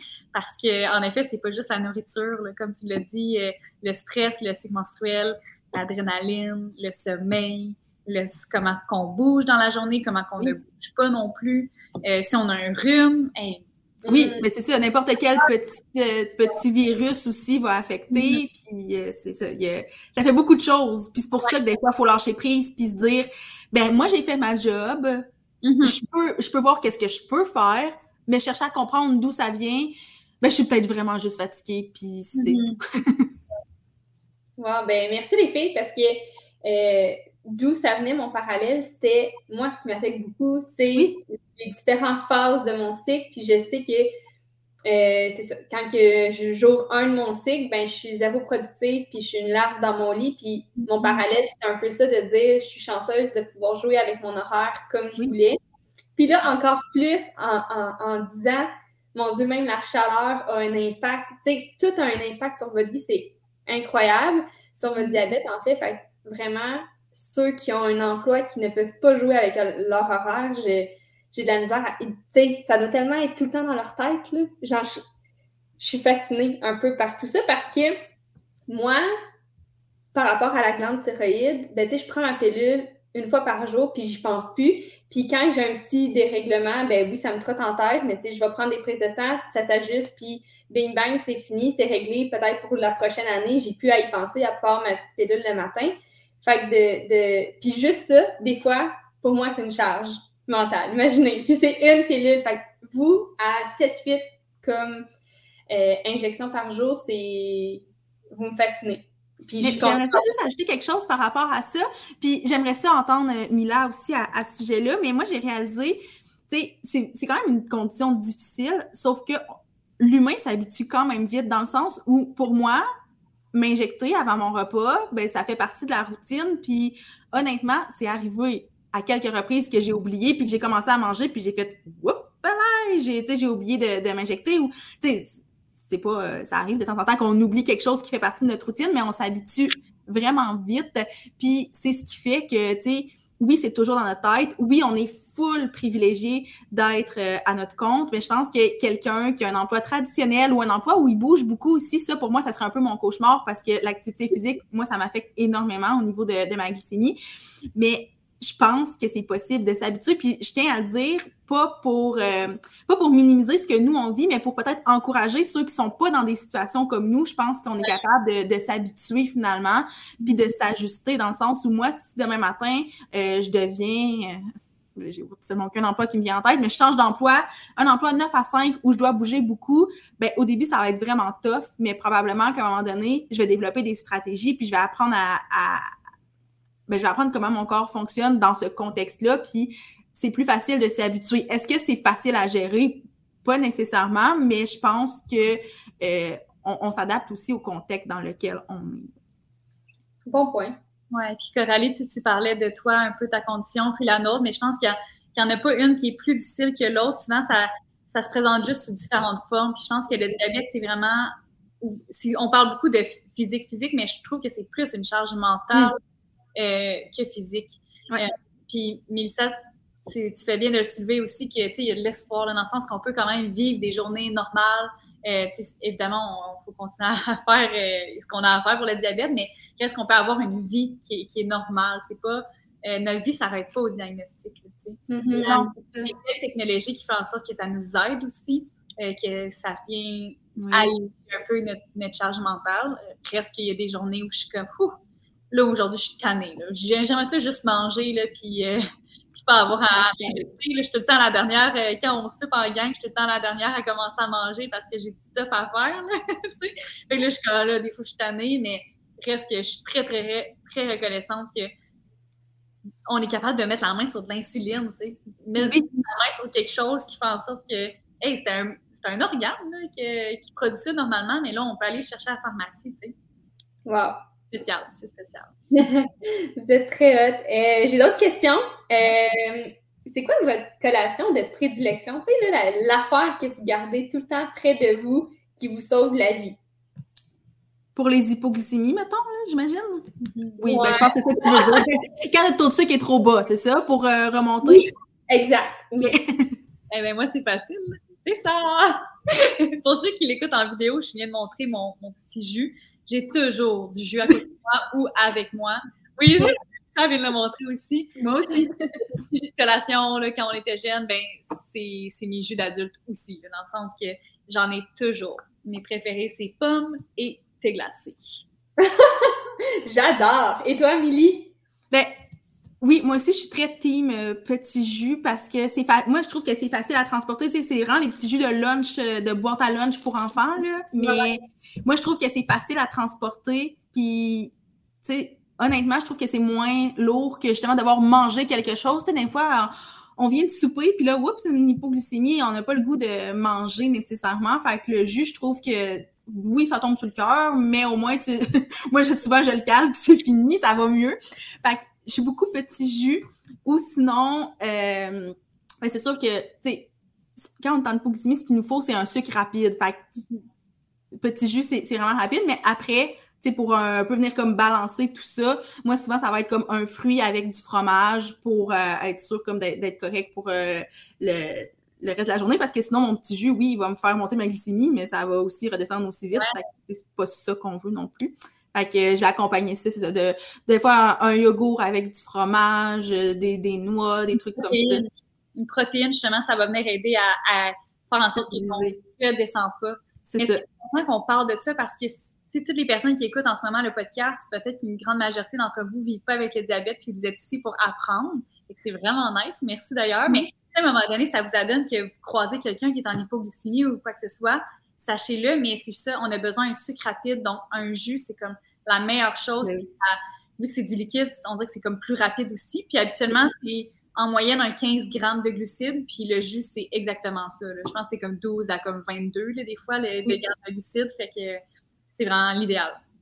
OK, on, garde ça en tête, le petit jus. Super! C'est tellement bon parce que euh, ben, tu sais, là, je fais une parenthèse à tout ça, mais euh, dans mon background de prof d'éduc, tu sais, on, on, a des informations, mais on, on en a des élèves là, diabétiques, là, franchement, puis on, a de l'information, mais très vague, puis c'est souvent sur le terrain que quand ça arrive, que là, tu l'apprends, mais comme ça serait le fun de le savoir à l'avance, puis pouvoir réagir au moment venu et non comme paniquer, puis le savoir là, à ce moment-là. Fait que euh, c'est quelque chose que je mets dans ma petite boîte euh, à lunch et à petite boîte à outils. je voulais savoir aussi, est-ce qu'il y a des préjugés, genre, qui vous choquent vraiment ou qui vous fait rire? Genre, euh, je sais pas, tu sais, par rapport justement au dessert, ou en tout cas, je vais pas voler le punch, mais y a quelque chose que tu dis, franchement, genre, comme ça, ça te gosse en dedans? Ou, inversement, ça te fait rire, tu trouves ça drôle? mais je pense que le grand classique, c'est vraiment. Ben, il y en a deux, là, c'est souvent. En fait, non. C'est vraiment plus quand justement les gens pensent qu'on peut pas euh, manger sucré. Euh, qu'on peut pas manger de dessert. Ils sont comme Ah, qu'est-ce que tu fais qu'un dessert? Tu peux manger ça? ça me. Mm-hmm. Des fois, ça vient un peu tannant, mais en même temps, je sais d'où ça vient, cette fausse croyance-là. Puis je pense que c'est beaucoup dans les films. Euh, des fois, ils sont comme Ah, don't eat that, tu vas devenir diabétique ou comme des trucs comme ça on dirait que c'est fréquent. Des fois, les gens lancent ça en joke dans leur vie quotidienne. On, l'entend souvent dans des films aussi. Donc, je pense que ça vient de là, la, fausse croyance. Mais encore là, c'est touchy parce que je sais que c'est différent pour le diabète de type 1, le diabète de type 2. Euh, on dirait que je veux comme pas trop m'avancer parce que je sais qu'il y en a que justement ils vont complètement arrêter de manger des desserts, c'est ça, c'est correct aussi. Mais comme pour une grande majorité aussi, on peut continuer à manger ce qu'on veut. C'est de s'injecter en conséquence. Fait que ça, c'est comme une fausse croyance qui me fait un peu comme sourire ou genre rouler les yeux un peu du genre, ah, tu sais, informez-vous davantage parce que des fois, ça peut être blessant aussi. Oui. Euh, Ouais. Est-ce qu'il y a déjà eu des commentaires qui t'ont blessé, justement? Euh, J'en ai pas un en tête qui me vient, là. Honnêtement, mais je pense qu'aussi, chez... il y a des personnes qui n'aiment pas du tout parler de leur diabète ou même qui le cachent à certains de leurs proches, des amis ou quoi que ce soit. Ça, je trouve que ça doit être vraiment, vraiment difficile pour ces personnes-là. Mais j'ai toujours été très ouverte très à l'aise d'en parler. Puis j'ai quand même, euh, comment on dit ça, tu sais, euh, je suis capable d'en prendre, tu sais, dans le sens, je suis comme, je suis capable de dire, ah, whatever, c'est toi qui penses ça, ça va pas venir m'atteindre, mais je sais que des fois, des commentaires, ou peut-être quand on est plus jeune aussi, là, ça peut être un peu plus blessant d'avoir des commentaires à ce sujet-là qui sont pas vrais. ouais. Toi, Amélie, as-tu euh, quelque chose qui te gruge à l'intérieur ou un préjugé qui un jugement qui a été dit, que ça t'a blessé? Euh? Ben, ben, blessé, je, je pense pas, là, mais c'est sûr que, bon, le, classique de, tu sais, l'espèce de jugement de, ah, tu manges du dessert, puis des fois, je suis comme, ouais, parce que là, en ce moment, en plus, je, veux me gâter, mais j'en ai besoin parce que je t'en ai Tu sais, des fois, je suis comme, laissez-moi une chance, ou, tu sais, justement, dans un, lieu public où je vais sortir mon petit jus, euh, puis là, quelqu'un va me dire, ben, hey, bois pas ça, t'es, diabétique. Ben, justement. puis, tu sais, en plus, une chose qu'on n'a pas mentionné tantôt, c'est que quand on est en hypoglycémie, on est plus irritable. En tout cas, moi, je suis vraiment plus irritable. Fait que je suis comme, hey, laisse-moi boire mon petit jus en paix, Ça... fait qu'il y a peut-être ça. Mais aussi, une chose qui m'agace beaucoup, beaucoup, c'est, puis c'est c'est pas de la faute des gens parce qu'il y a tellement un manque d'éducation à ce niveau-là, mais c'est de dire ah ben je, comprends ce que tu vis ma grand-mère aussi est diabétique mais dans la majorité des cas la grand-mère en question est diabétique de type 2 donc c'est quand même assez différent. Ou tu sais tout ce qui est un peu de, minimiser ce qu'on vit de faire ah ben tu sais mange pas de sucre puis ça va être correct. Puis comme sais, dans un sens, c'est vrai, si je mange pas de sucre, je vais être correct, euh, mais en même temps, non, parce qu'il y a plein d'autres choses qui vont entrer en ligne de compte, puis ne pas manger de glucides, ce n'est pas bon non plus, là, de ne pas, tu sais, d'en ingérer zéro, là. Donc, euh, tu tout, tout ce qui est minimisé, puis euh, des fois comparé à une situation, puis c'est ça souvent, c'est parce que le commentaire de « Ah, ben ma grand-mère aussi, elle a le diabète, le diabète ben, dans ce cas-là, c'est type 2, mais les gens ne le savent pas. Diabète, c'est comme une grande catégorie. Puis ça vient avec le commentaire Ah, mais tu sais, ça, ça va bien, ou après ses pilules, puis c'est correct. Mais nous, moi, au début, on m'a traité avec des pilules. Ça, étant donné que j'étais comme un peu vieille pour un diagnostic de type 1, on a tenté de me traiter avec des pilules, puis ça change absolument rien, à part que ça me rendait malade. Mais ça n'a pas du tout fait bouger ma glycémie. Fait que ça, ça vient me chercher parce que je me dis, ben, c'est pas c'est pas la même maladie. Puis ça revient un peu à ce que je disais au début, c'est deux maladies qui portent la, la même, le même nom, la même racine, mais c'est deux choses qui sont quand même assez différentes. Puis ça m'agace parce que souvent ça vient avec justement on minimise un peu euh, le diabète de type. Hmm. Euh, Mila, c'est une question peut-être un peu plus pour toi. Euh, je voulais savoir parce que, bon, on le sait, on l'a dit en, début d'épisode, que tu as une grosse communauté, tu es beaucoup sur les réseaux sociaux, tu inspires beaucoup de personnes justement parce que tu parles du diabète, tu inspires notamment Mélissa, vu qu'elle t'a euh, écrit. Euh, je veux savoir, c'est qui qui inspire Mila inversement? C'est vraiment une bonne question. on dirait, je ne sais jamais quoi répondre à ce genre de questions-là, de qui m'inspire. Je suis je, oui, je suis des gens sur les médias sociaux, quoi que ce soit. Je pense que tout le monde, c'est une question un peu, ben, c'est une réponse un peu plate dans le sens que je pense que je puisse mon inspiration de plusieurs personnes, mm. comme, selon un aspect de leur personnalité ou de leur accomplissement ou quoi que ce soit. Mais souvent aussi, c'est juste comme de mes proches, de mes amis, de ma famille. Euh, ils ont tout un aspect qui fait en sorte que, ça m'inspire. Je pense que c'est vraiment comme ça. Je viens chercher comme un aspect chez mes proches qui vont m'inspirer. C'est une bonne réponse. Je, je l'approuve. Genre, bête ou quoi que ce soit, mais c'est ça, j'ai personne en particulier. Fait que vraiment, c'est un ensemble de, de, mes proches. Excellent. Euh, Lisa, toi, as-tu quelqu'un euh, d'autre qui t'inspire ou euh, c'est un, ensemble? Ben, je dirais que c'est un peu comme, comme Mila. Puis, tu sais, même euh, récemment, là, là, je retombe vraiment dans, le volet très diabète, mais moi, je, suis beaucoup de personnes diabétiques sur les médias sociaux parce que ça, ça, m'inspire, mais l'autre fois, j'ai réalisé que je parlais d'une fille à une de mes amies, je lui parlais d'une fille diabétique, puis là, j'ai réalisé que c'était pas une fille, j'étais en train de faire un mélange de plein de personnes que je suis qui m'inspirent. Fait que ça me fait réaliser un peu le, point à Mila de dire, ben, je vais chercher des, choses de, plusieurs personnes, autant point de vue diabète qu'en général dans ma vie. C'est un peu la, la, même réponse. Je trouve que c'est ça fait bien du sens aussi pour moi. Super. J'ai comme une dernière question avant qu'on fasse un, un petit quiz jeu, mythe et réalité. Euh, juste savoir parce qu'on est, je dis on, je parle pour moi comme ça, je sais qu'on on est toutes les deux très fans des routines matinales, tu as parlé de slow living. Euh, fait que j'aimerais ça savoir, toi, ça ressemble à quoi quand tu te lèves le matin, un peu ta petite routine? Amène-nous dans ton univers matinal, mettons. Euh, quand je me lève, la première chose que je fais souvent, c'est que je viens ramasser ce qui traîne, qui, qui, m'agresse l'œil. Je suis comme, ah, juste mettre tout un peu les choses à sa place. C'est souvent la première chose que je fais. J'ouvre les fenêtres. J'adore. J'adore ouvrir les fenêtres, laisser l'air entrer. J'allume une petite chandelle, soit d'été ou d'automne, selon la saison. Euh, si c'est comme plus le week-end aussi, j'ai vraiment un gros slow morning. C'est sûr que j'ai un livre entre mes mains. J'adore, j'adore, j'adore lire. Mais dans les journées un peu plus au travail, c'est un petit peu moins réaliste de faire ça le matin. Puis sinon, euh, ah oui, j'aime ça mettre récemment, c'est tout nouveau dans ma routine matinale, mais de mettre sur la télévision comme un, album de musique. J'aime beaucoup comme Half Moon Run, euh, The Okies, qui est un petit groupe de l'Outaouais. J'adore écouter des petites chansons un peu indie folk le matin, puis manger un bon déjeuner. Ah, ma, ma routine du matin, là. J'adore les matins, c'est comme ma période préférée de la journée. oh, je capote, je capote sur ton matin, on dirait que tu m'as fait voyager, genre. tellement ça, je capote. Je, je ça donne le sens sur notre journée, tu sais. Si on a un bon matin, j'ai l'impression qu'on est comme plus motivé, les choses sont rangées, on s'installe tranquillement. Ah, c'est le fun les matins.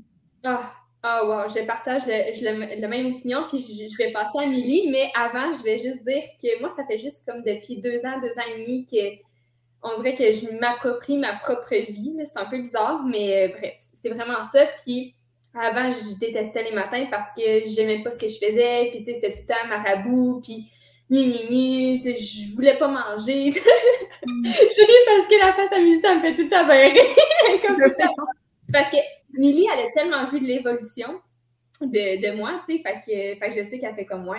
Puis euh, maintenant, c'est un peu ça, tu sais, je prends le temps le matin, puis ça donne vraiment le temps à ma journée, puis ça ça me fait du bien. Puis je suis rendue une amoureuse des matins juste parce que j'ai changé ma routine aussi. Tu sais, je me lève d'avance, euh, je fais ce que je veux le matin, je prends ça relax. Puis je sais que c'est pas tout le monde qui, peut le vivre nécessairement, mais euh, c'est vraiment un cadeau de, pouvoir s'approprier ces matins, je trouve. Fait que c'est inspirant. Puis euh, le CD de Half Moon One, bonne idée. Je pense que je vais mettre ça. J'adore, j'adore. Toi, Mélissa, à quoi ça ressemble ton matin? Mais je te dirais que depuis quand même assez récemment, j'ai décidé de délousser un peu ma routine du matin parce que j'étais très rigide. Puis je me suis dit, voyons, c'est une routine du matin, c'est censé aimer ça, c'est censé bien commencer ta journée. Tu peux-tu te laisser une chance?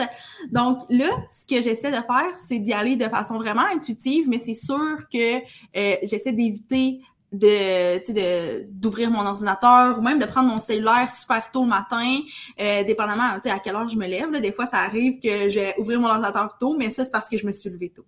parce que j'ai tout le temps une espèce de une heure là où il n'y a, pas, y a pas de médias sociaux, il n'y a, a rien de tout ça. Puis souvent, ça va être soit de la lecture, écouter des podcasts, des fois juste être. je sais pas. On dirait que j'essaie de penser à mes matins, puis je, je sais pas tellement ce que je fais, mais pour moi, c'est important de commencer vraiment, vraiment lentement, parce que sinon, je sais que si je commence tout de suite dans la grosse action, ça crée comme une espèce d'adrénaline, puis après ça, j'ai l'impression que je suis stressée toute la journée, mais il y a comme pas un élément qui est stressant en particulier. Je suis juste comme un peu dans, dans le go, go, go tout le temps, alors qu'il n'y a pas vraiment de raison pour ça c'est un peu ça, tu sais, j'ai pas des trucs en particulier, je fais ce que j'ai le goût de faire le matin, puis euh, souvent, souvent, souvent, c'est de la lecture.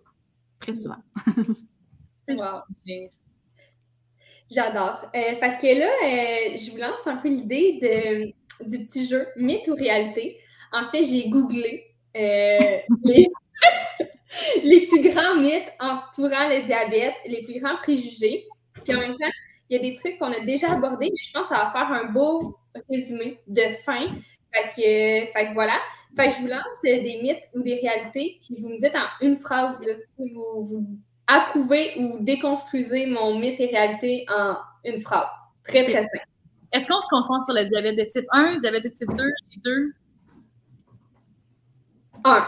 Ouais, ouais, c'est un bon point. Fait euh, mythe et réalité, diabète de type 1. C'est un très bon point. Vous voyez, c'est une personne qui ne se connaissait pas, qui avait créé tout ça. Fait que voilà.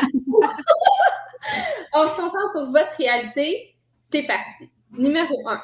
Ça te guérit si tu fais attention à ton alimentation. Ah, mythe. Oui, 100%. Puis on, y a répondu tout à l'heure. Fait que je pense même pas qu'on a besoin d'élaborer. C'est très clair, euh, ça ne se guérit pas. Deux, en perdant du poids, le diabète va disparaître. Mythe. Mythe. Exactement la même, pour la même raison, en fait, que le, numéro un. Mm-hmm. OK, là, vous, avez, vous allez rire parce que là, c'est ça. C'est une personne. Elle est comme, comme un enfant. Puis moi, je mets ça dans un, un show de télé. Là. Bon. Mythe ou réalité, le sucre provoque le diabète de type 1. Mythe. Qu'est-ce que t'en penses? mythe. Maintenant, je dirais c'est un mythe, effectivement. Oh! Mais attends, Coralie, je suis curieuse de savoir, par contre, quand tu as écrit ces questions-là, est-ce que tu avais une idée ou tu savais pas? C'est bon. Eh ben, je savais que le sucre provoquait pas le diabète de type 1 parce que, tu sais, on en a quand même parlé. Tu sais, oui, euh, je joue à l'innocente un peu, mais tu sais, il y a quand même des petits trucs que je sais. Mais, tu sais, j'étais comme mêlée à savoir est-ce que euh, Milly, tu avais le diabète de type 1 ou 2. Tu sais, tu vois, j'étais quand même mêlée. Je savais que toi, ça avait pas, le sucre n'avait pas provoqué ton diabète, mais je savais pas c'était lequel. Trop trop. Euh, ça se guérit si tu fais attention à ton alimentation. Ben ça, je savais que non, parce qu'on avait parlé, mais encore là, je savais pas si c'était le type 1 ou 2. Euh, en perdant du poids, ben non, je trouvais que ça faisait référence à l'alimentation. Fait que, tu sais, ça allait bien. Mais là, l'autre, le numéro 4, tu sais, j'étais pas trop sûre. Je vous, je vous lis l'énoncé. Le diabète de type 1 est plus grave que le diabète de type 2. Oh! Hmm, je me suis jamais posé la question. Ben, je pense que les deux, c'est grave, sauf que mm-hmm. on n'a pas les mêmes outils. Donc, j'explique ce que je veux dire là. C'est que, tu sais, diabète de type 2, si tu prends pas ta médication, que tu fais pas attention à ce que tu manges, que tu n'as pas des saines habitudes, ça peut amener à la même finalité. Alors que avec le diabète de type 1, ben c'est pas des pilules, puis c'est pas notre alimentation, c'est notre insuline. Puis oui, nos habitudes de vie pour faciliter le travail de, l'insuline. Fait est-ce qu'il y en a un qui est plus grave? On dirait que dans ma tête, non, parce que la finalité peut être la même. Mais euh, c'est juste des outils qui sont différents. Il y en a qui sont peut-être plus accessibles que d'autres, plus faciles à gérer. Mais au final, je pense que c'est la même chose. Je sais pas si ça fait du sens pour toi, Mila. Ben non, je, je pense comme toi aussi. Ouais. Ouais, ouais. Je pense qu'il n'y en a pas un qui est pire ou l'autre. Je pense que c'est vraiment égaux. Ouais. Mm, ouais. Euh, l'autre, ben là, on, le dit, mais on, fait un, bon résumé. Numéro 5, le diabète se développe seulement à bas âge. Ben. Un mythe. Ben, non. non, c'est quasiment une réalité. Pour le diabète de type 1, mais bas âge, c'est quoi bas âge? Ouais. C'est ça, mais majoritairement, c'est en bas âge. Euh, puis, tu sais, tantôt, j'ai mentionné que moi, on m'a traité au début comme un diabète de type 2 en me donnant de la médication parce que, tu sais, j'avais pas des mauvaises habitudes, je faisais pas de l'embonpoint, mais les, les médecins trouvaient que j'étais relativement vieille pour développer un diabète de type 1. Puis après, ben là, j'ai appris qu'il y en a quand même beaucoup des diabétiques euh, qui sont diagnostiqués dans la vingtaine, le, type 1. Mais c'est sûr que si tu y vas avec les proportions, il y en a beaucoup plus qui sont diagnostiqués dans l'enfance et dans l'adolescence. Fait que c'est quand même une réalité, je pense. mais j'ai une question, Mélissa. Oui. Rapide. Euh, tu sais, tu as été diagnostiqué à 25 ans, mais est-ce que tu, l'avais avant ça, sans le savoir? Ben oui, c'est sûr que oui, mais à partir de quand? tu sais, on, on, on, le sait pas. Mais c'est sûr que ça, ça doit pas faire si longtemps que ça parce que mhm. sinon, j'aurais eu des symptômes vraiment intenses. Puis probablement que, tu sais, ça. Il y a quelque chose qui se serait passé puis ça aurait pas bien été, là. Mhm.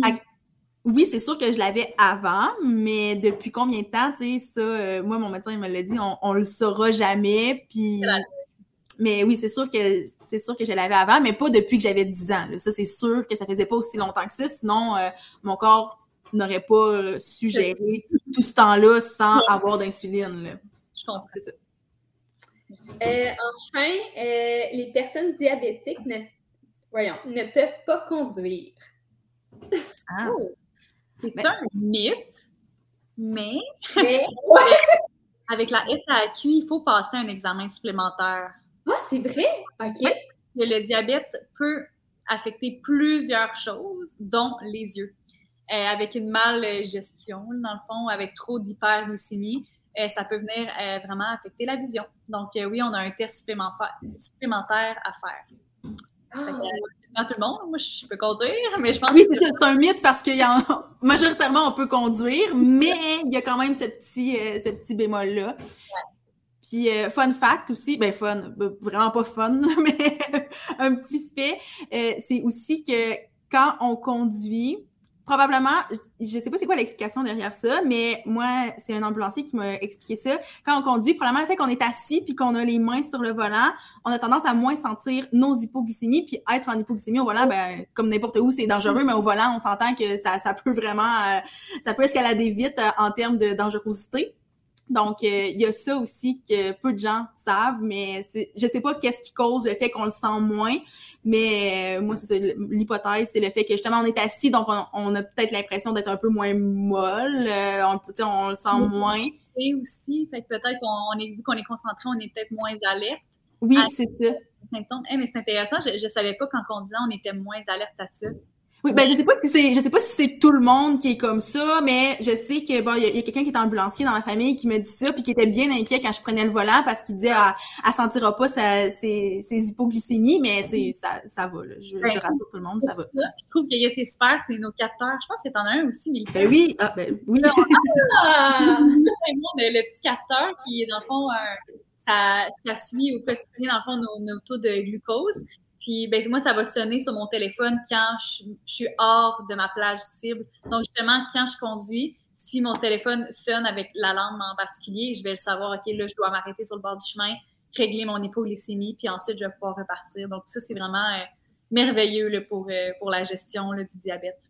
Puis d'ailleurs, peut-être pour clarifier ça, là, parce que c'est sûr que tu as déjà entendu ça, Mila, mais moi, il y en a plein qui me disent Ah, mais t'as pas besoin de prendre d'insuline à cause qu'on a ça. Mais ça remplace pas les injections d'insuline. Ça remplace les, les fameuses piqûres qu'on euh, qu'on fait sur le bout du doigt pour prendre la glycémie. C'est sûr que tout le monde a déjà vu ça, soit à la télé, à l'hôpital, peu importe. Mais c'est ça que ça remplace, le capteur. Ça remplace pas du tout les injections. Là, si on veut remplacer les injections, ça va être avec une pompe, mais là, euh, ni l'un ni l'autre, on, on, a une pompe à insuline. Fait qu'on peut pas. En tout cas, moi, je connais vraiment rien en pompe à insuline je veux pas m'avancer.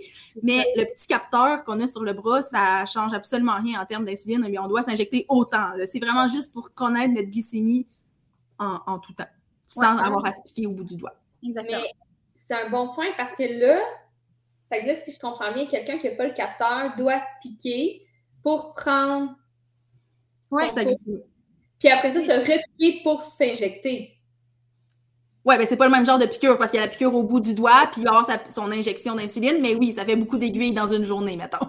Ouh, là, OK. non, mais c'est bon, parce qu'on démarre des affaires, là, quand même. Ben, tu sais, je comprenais, mais bref. Ouais, que... Même le capteur, je fais aussi des piqûres au doigt quand même, parce que c'est sanguin, c'est un petit peu plus précis. Donc, quand vient le temps de comme manger puis ajuster mes ratios et tout, là, je vais le faire au niveau de mon doigt pour... Euh, pour vraiment que ce soit le plus précis, précis, précis possible. Même ficateur, c'est comme vraiment précis. Là. Il, y a, une mini, mini marge euh, de différence. Je pense que c'est comme 0,5% ou 1% quelque chose comme ça, que je veux pas trop Je, je, connais pas, puis je sais aussi que c'est différent d'une personne à l'autre, puis je peux pas expliquer pourquoi, mais tu sais, je sais qu'il y en a qui disaient, quand moi j'ai commencé à avoir mon capteur, il y en a qui disaient que l'écart était super grand, puis moi j'étais comme, ah non, moi je suis tout le temps pile poil, tu sais, fait que, ben, ou presque. Fait que je pense que ça varie d'une personne à l'autre, la, précision, mais on est parmi les chanceuses pour qui ça fonctionne vraiment, vraiment bien. Mm-hmm. Mais c'est important de le mentionner, en effet, de, à, à, certains moments, moi, j'abuse beaucoup de prendre ma glycémie sur mon capteur. Fait que, tu sais, je me, je me pique pas au doigt à chaque fois, mais dans des moments clés comme les repas, c'est sûr que ça, c'est quand même important. Oui. Oh, ben là, euh, je, sais, j'ai dit on va résumer puis on wrap up ça. Là, capteur, puis là, je suis comme. OK. J'ai deux questions. On va revenir à, conduire avant pour essayer de garder un fil conducteur qui a du sens. Euh, c'est peut-être mes yeux comme question, mais là, c'est parce que vous me dites comme quoi que vous avez comme des tests supplémentaires à passer. Est-ce que pour les assurances automobiles, ça change que vous soyez diabétique ou pas du tout? Dans le sens que as-tu plus de chances de causer des accidents parce que justement, tu as de la difficulté à, sentir tout ça ou ça il n'y a pas de mention là-dessus, puis on. Pas de mention. Non, c'est ça. Mais je pense que, tu sais, de toute façon, le, risque. Ben non, je sais pas si je m'avancerais à dire ça, mais en vrai, c'est qu'on n'est pas, on serait pas supposé conduire si on est en hypoglycémie. Donc, il n'y a, a, pas de risque une fois qu'on est au volant. Tu comprends? En principe, c'est ça, on n'est pas censé être sur la route en hypoglycémie. Fait il n'y a pas plus d'accidents qui vont être causés par ça parce qu'on est supposé être normal, être normal. Avoir une glycémie euh, relativement, pas en hypoglycémie, mettons. Ouais. Je pense que c'est peut-être ça qui l'explique. Puis par rapport au capteur, euh, c'est vraiment full technique. Est-ce que tout le monde peut avoir le capteur? Est-ce que euh, ça coûte combien? Tu sais, je sais pas, on dirait que moi, c'est un. Je suis pas là pendant tout, j'ai aucune idée. Là, fait que peut-être m'éclairer là-dessus. Tout le monde peut avoir le capteur, autant les diabétiques de type 1 que les diabétiques de type 2. Euh, par contre, ça a un coût. C'est sûr que c'est une belle technologie, mais évidemment, ça a un coût. Là, je ne peux pas m'avancer dans un prix en particulier parce que c'est différent pour les assurances privées, ceux qui sont avec la RAMQ. Euh, ça dépend. Mais c'est un capteur qu'on change aux 14 jours. Donc, techniquement, on en a besoin deux par mois aux 14 jours? je suis fascinée comment j'apprends des choses. tu croyais qu'on allait plus souvent ou moins souvent? Ah, euh, ben non, moi je pensais que c'était là longtemps, là. Ah, ah ouais, hein? ouais, et c'est ça, il faut changer aux 14 jours. OK, OK, OK. Hey, je suis. OK. Fait que là, euh, attendez, là. Éclairez-moi. Fait que là, vous enlevez ça. non, mais. non, non, non, c'est parfait. Puis en passant, là, tu sais, je ris beaucoup, mais je ris pas du tout de toi. Puis je trouve ça juste merveilleux sois assez allumé pour poser ces questions-là, mettons. Je trouve ça ben, vraiment cool.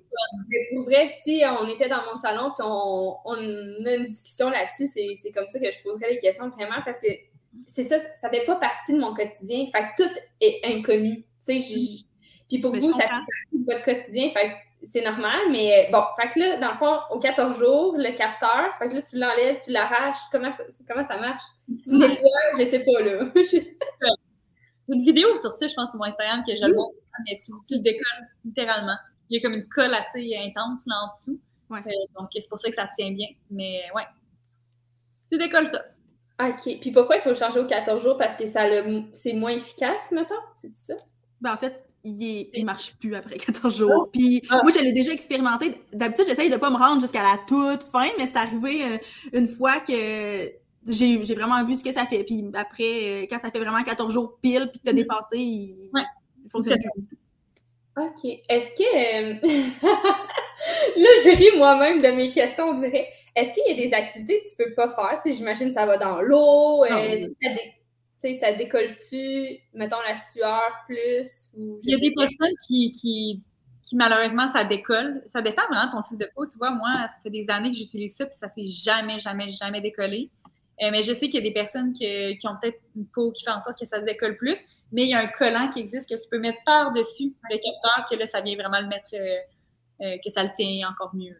Ah, OK. Ah, Pour l'activité, la seule activité qui est plus difficile à faire avec ça, c'est genre vider la laveuse puis foncer dans un cadre de porte parce que ça, ça fait mal.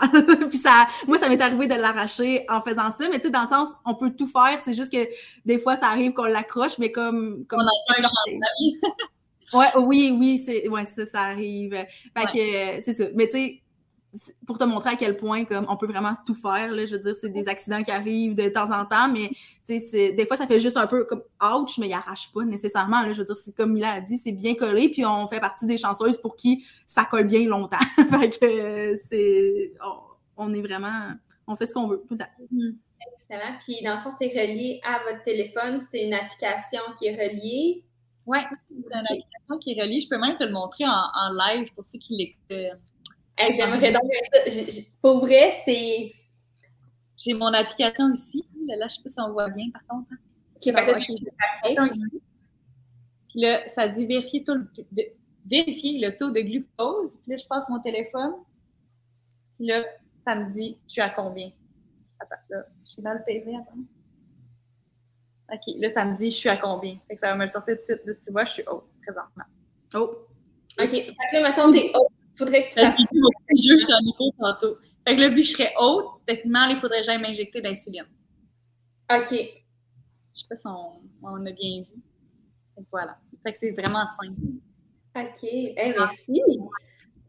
J'adore. Euh, je ne sais pas si vous avez un mot de la fin à dire. Moi, on dirait que je, suis comme tellement, j'ai tellement d'informations présentement. Je, je, me sens vraiment plus intelligente. Ce soir, je vais me coucher, je vais être satisfaite de ma journée. C'est comme un documentaire. Littéralement, d'écouter un documentaire sur le diabète. C'est incroyable. Euh, Mélissa, as-tu un petit mot de la fin, peut-être?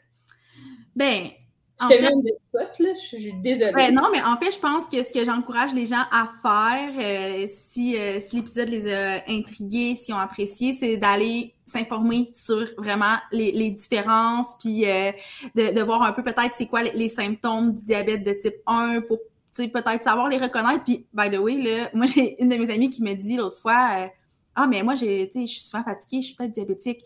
Non, on a, on a parlé de certains symptômes, mais c'est pas parce que tu es fatigué que tu es diabétique.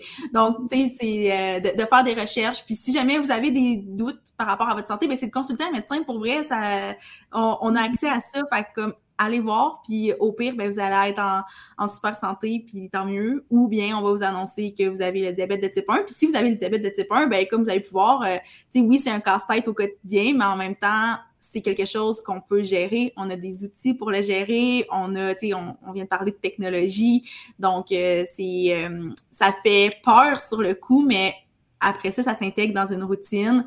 C'est pas facile au quotidien, mais c'est pas, c'est pas c'est pas ce qu'on s'imagine au départ quand on vient de recevoir le diagnostic puis qu'on imagine tous les scénarios catastrophes, mettons. ah, je, suis, vraiment d'accord. Puis, tu sais, c'est déjà, on vous remercie déjà beaucoup d'être comme d'être ici et d'écouter le podcast parce que oui. les gens qui s'en informent, ça vaut tellement de l'or pour nous de juste normaliser ça.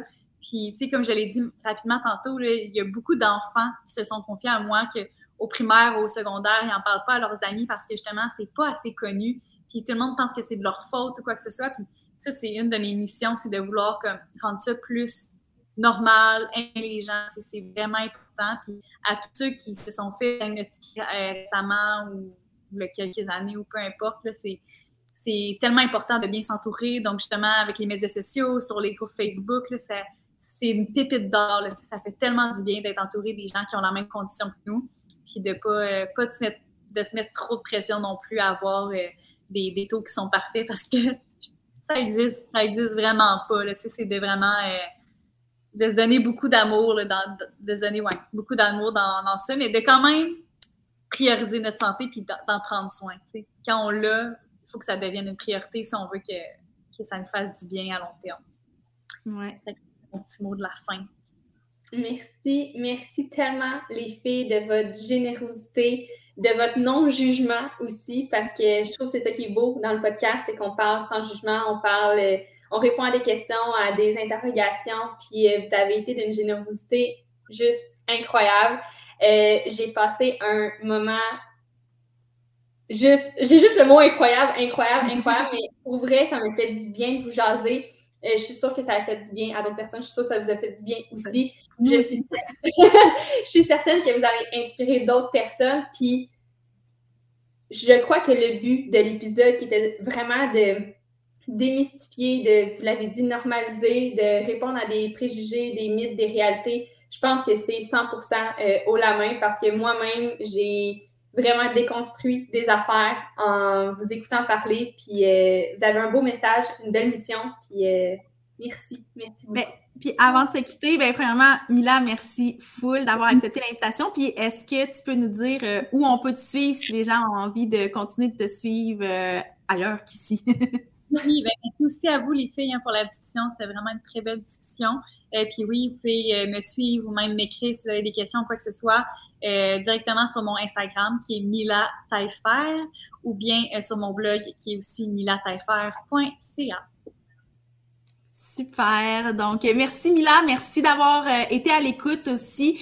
Puis, euh, ben, on se retrouve dans un prochain épisode la semaine prochaine. Merci. À bientôt.